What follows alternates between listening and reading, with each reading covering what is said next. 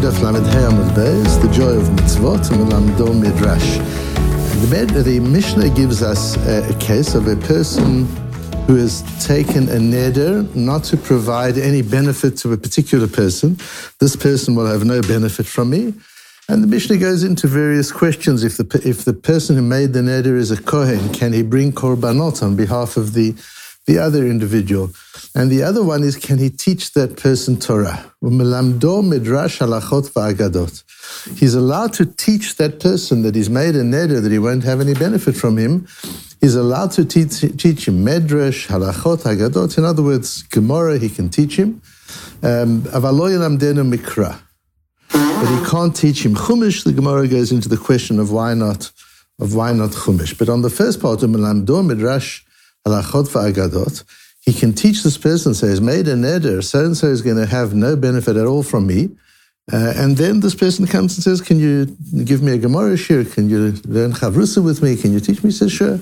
Even though he's made such a neder, how does that work? Says the Ran, Umalamdo Medrash, de mitzvot lav lehenot nitnu. Because mitzvahs are not given for the purpose of Hano, and the Ran thereby on this piece of, of Mishnah throws us into one of the major sugyot of Shas, which appears in many places and it's it's vast and, and very, very beautiful. The, the, the sugya of whether mitzvahs lehenos nisnu or not, whether mitzvahs are given to have benefit from them. And you'll see that Rabbi Kiva Eger, in his little notes on the side of the Gemara, notes on this Ran see Rosh Hashanah Daf Kaf with Aleph and the Turei Even Sham. The Turei Even is written by the Shaagas Aryeh, and he has a huge piece on that piece of Gemara. So the, the places where this matter comes up is here. This is one of the, the sources of it. The other we had a few daf back on Daf Tezayin and Beis, um, in the case of a person who decides to, um, who makes a neder not to have benefit from a sukkah. So are you allowed to sit in the sukkah? Is that called having benefit from it? And there too, we talk about mitzvahs lav lehenes nitnu. You sit in the sukkah for the, the mitzvah. It's not for the purposes of hana. It's not for, that's not called benefiting. Uh, and then the other case is this, the case in, in Rosh Hashanah that Rabbi Kiva mentions, where a person, have, we've got the Gemara in the next, in the next source, Omar Rav Yehuda, B'shofar shel ola lo yitzka v'im taka yatsa if there's a shofar that belongs to an oilah, a person's given an animal as a korban oilah, and then he cuts off the horn and he wants to use the horn uh, as, as, a, as a shofar. He's not allowed to. Vim takayatza, but if he did, he's yotze. B'shofar shlamim, if it's a korban shlamim, a korban olah, the owner gets no benefit from it. It's completely burnt on the on the, on the mizbeach. A shlomim is the opposite. A shlomim, the owner can eat, it's one of the ways that they would uh, were permitted to have meat before meat was permitted just just stam uh, korban shlomim. You bring you can bring one anytime, and and therefore the the kedusha of a shlomim is less than the kedusha of an oila. Lo yitaka, nevertheless, even a horn of an animal that has been set aside for a shlomim also cannot be used as a shofar. However, imtaka Lo yatsa, if you if you did blow it, you were not yotze. So an oila, if you blew it, you're yotze. At a shlomim, if you blew it, you're not yotze. Why is that? Shlomim is less severe than an oila. So the Gemara explains, my time, oila bar me'ila, he came in bar nafkar alachulin. There's, a, there's an Isra Me'ila. We've talked about Me'ila. We had it yesterday. Me'ila is using something that the Rebbeinu Shem is set aside for, or we've set aside for higher purpose, for the Rebbeinu Shem, for the Beis Hamikdash, and you use it for personal benefit, you're over Me'ilah. And part of the, the action of Me'ilah, when you misuse an object that has been set aside for Kedusha and you use it for Chol, it ceases to be Kodesh. It takes the Kedusha away from it. That's the Me'ilah. Shlomim delav b'nei me'ilaninu. Shlomim are not, there's no me'ilah by shlomim. You're not over. You don't do that transgression. So there's no process of me'ilah. So the, the, the lighter side, although ola is a more severe korban, there's more kedusha attached, attached to a burnt offering. Nevertheless, if you misuse it for your personal benefit, you're removing that kedusha because there was me'ilah. And now there's no kedusha attached to it. So if you blew the shofar of this particular animal, wasn't the right thing to do, but it's you've blown a shofar. But with shalomim, there's no me'ilah, so it, it, retains its kedusha. And at no time can you have that that that benefit because isur hu derachiv because the isur remains attached to it from the nafki lechudin. It doesn't become chol. It doesn't become ordinary. And then Rova attacks this, this, this answer, Elo Amar Rova, and Rova says, Echod ze ve'echod ze lo yotza. No, it makes no difference which one you, you blow with. If you blow with a, a, a horn that belongs to an animal that has been set aside for a korban, lo yatsa, you use it on Rosh Hashanah for tchiyah shofar, you have to blow again with a regular shofar, you're not yotze. Hadar Amar, later on Rova said, I made a mistake. It's always very important, these Gemaras where you've got a Rava, one of the greatest Amoraim that ever was, and, and he's not afraid to say later on in his life, Hada, I've, I've changed my mind. People evolve, people develop, people learn more. Uh, you, you, don't have to be stuck in your assumptions and your conclusions of your youth. As you grow and you develop, your ideas develop as well. And Rava's Hada, when he said, no, in both cases, Yotza. The fact is, it doesn't matter. If you use a, a, a, horn of an animal which is dedicated as an olah, as a burnt offering, or you use the horn of an animal that's dedicated as a shlamim, you shouldn't do that. But if you did, yatsa, you don't have to blow again. Why? Mitzvah is lavlehenos nisnu. Because you got no personal benefit from blowing the horn. You were Mekayim mitzvah. So you see here the separation of benefit and kiyum mitzvah that you can be Mekayim a mitzvah, that doesn't mean that you've benefited from it. So that obviously leads us into all sorts of questions. But you've done a mitzvah, isn't that a benefit? You're going to get schar for doing the mitzvah, isn't that a benefit? What happens if you enjoy the sound of a shofar? You've been waiting for it all year and you hear the sound of shofar. Is that not a benefit? That's, the, that's what this whole sugya deals with. And Rashi on that Gemara in Rosh Hashanah, this is a famous Rashi for which, which he gets, as, as you'll see by the way we'll understand the Rashi, he gets an unfair, mm, bad knock in the in the world of Torah, this for Rashi. Because Rashi says, Lo nitnu lehenot nitnu Israel, the mitzvahs were not given to the Jewish people to, to enjoy them. Liyot kiyumam lahem hana'ah. Hashem didn't give us the mitzvahs to give us a nice time. Ela la'ol al tzavareim nitnu. They've been given to us as a yoke on our necks. So it's a real kind of Litvische Musa kind of kind of approach. Not, you can see quite clearly Rashi was not a chosid. Uh, he was a Musa. This is mitzvahs are not to enjoy. Mitzvahs are tough. Mitzvahs are rough. Mitzvahs are there to discipline us. They're there as a, as a burden on our, on our shoulders, on our neck. That's what mitzvahs are for. for. So if you do a mitzvah and you had benefit from it, it wasn't from the mitzvah. That's not what mitzvahs are about. You had benefit from who knows what. Uh, but you had some kind of emotional benefit, but it's not from the mitzvah. But if you look at the Rashi carefully, what Rashi says is, and he emphasizes, Lole not nitnu Yisrael, they were not given to the Jewish people. Lahem hana, so, so as to give the Jewish people pleasure. It doesn't mean there is no pleasure in doing the mitzvot it means that's not the purpose for which they were given. They were given to fulfill Hashem's will. They, they were given, we have a responsibility. The mitzvahs are our responsibility. Um, it, it, it's like imagine you had an employee and you say to him, Why are you doing the work that you're doing? he says, Because I enjoy it. That's not such a good thing because what happens one day he wakes up and says, I don't feel like it.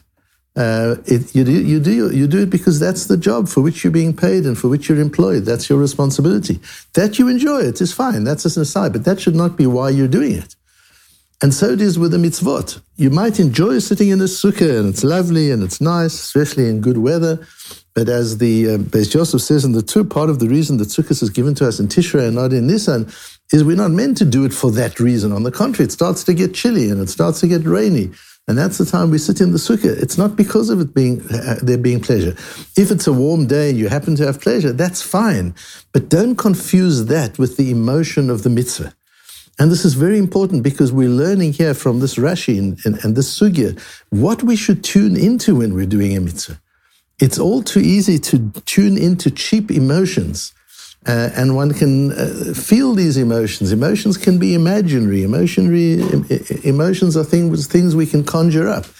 But the true feeling of a mitzvah is this is my responsibility as a Jewish person to be Mekayim the Torah. I've learned Masech the Sukkah. I know the Tur and the Shulchan Aruch of Masech of, of Hilchas Sukkah.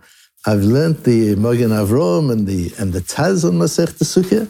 Uh, I've uh, I've learned the Mishnah Berurah on on, on Hilchos Sukkah. Now I want to fulfill. I want to take all that Torah and put it into practice.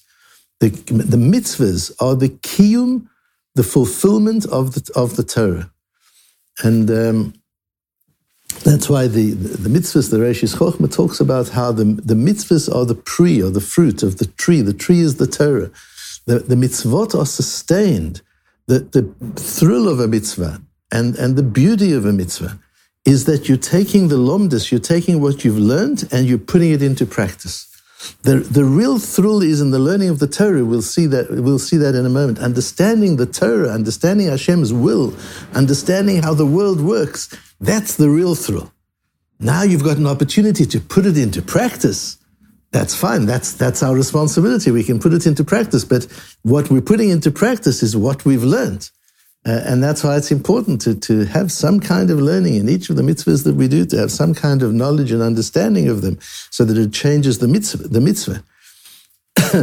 and you'll see that that's the meaning of Rashi from Rabbeinu Avrom Min HaHar. We've spoken about him frequently, especially on Masechtem and Nedarim, where he says, adam ha-mitzvah eino nehene what does it mean you don't get benefit from the mitzvah? She'eino oseh ota leha'na'at gufo the motivation is not physical pleasure. You may get physical pleasure out of it. That's fine. Nobody holds that against you. But that's not what drives you when you sit into the sukkah. You come into the sukkah, you're not doing it because, ah, this is beautiful. You come into the sukkah because, wow, I'm being Mekayim, all of the sukkah. Look at this. The tefanot of the sukkah, the schach of the sukkah, all these halachas that I've been learning and learning and learning with Gemara and Rashi and Tosfos and Rishonim and Turun Shulchan Aruch, and here I'm actually living it. That, that's the mitzvah. That you happen to enjoy it, that's a side thing. You're doing your job. You're doing what you're obligated to do. That's the, that's the intent of coming into a, a, a into a sukkah. And then elsewhere he says, It doesn't do it for himself. To do what Hashem commanded him. But what about limud Torah? Limud Torah is a different category. עיקר הציווי הוא כדי לצייר האמת ולהתענג וליהנות במדע, לשמח לבבו ושכלו. The mitzvah of Talmud Torah is to have fun. That's the mitzvah of Talmud Torah. To enjoy it, to find, to understand this, this picture of, of absolute truth and to enjoy the knowledge of, and the clarity of how the world operates. That's what mitzvah's Talmud Torah is. It's different from any other mitzvah. And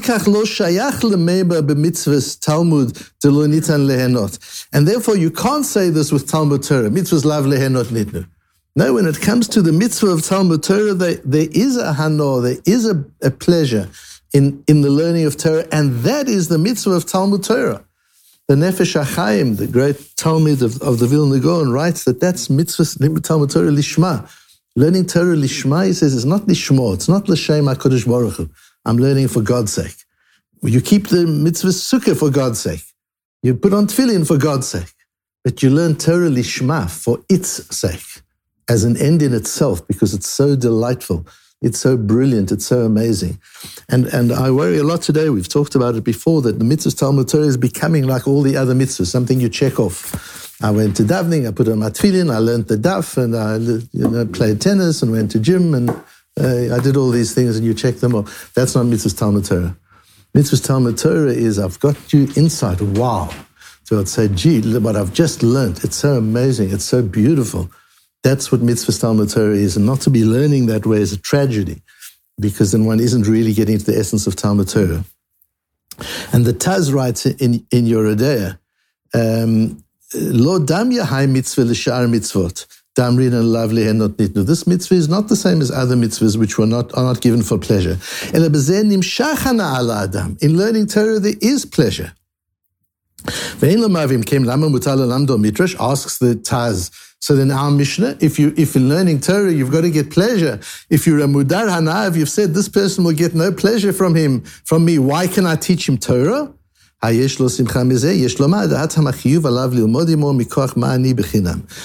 the Chazal that says, just as Hashem says, I taught Torah bechinam, for, for nothing.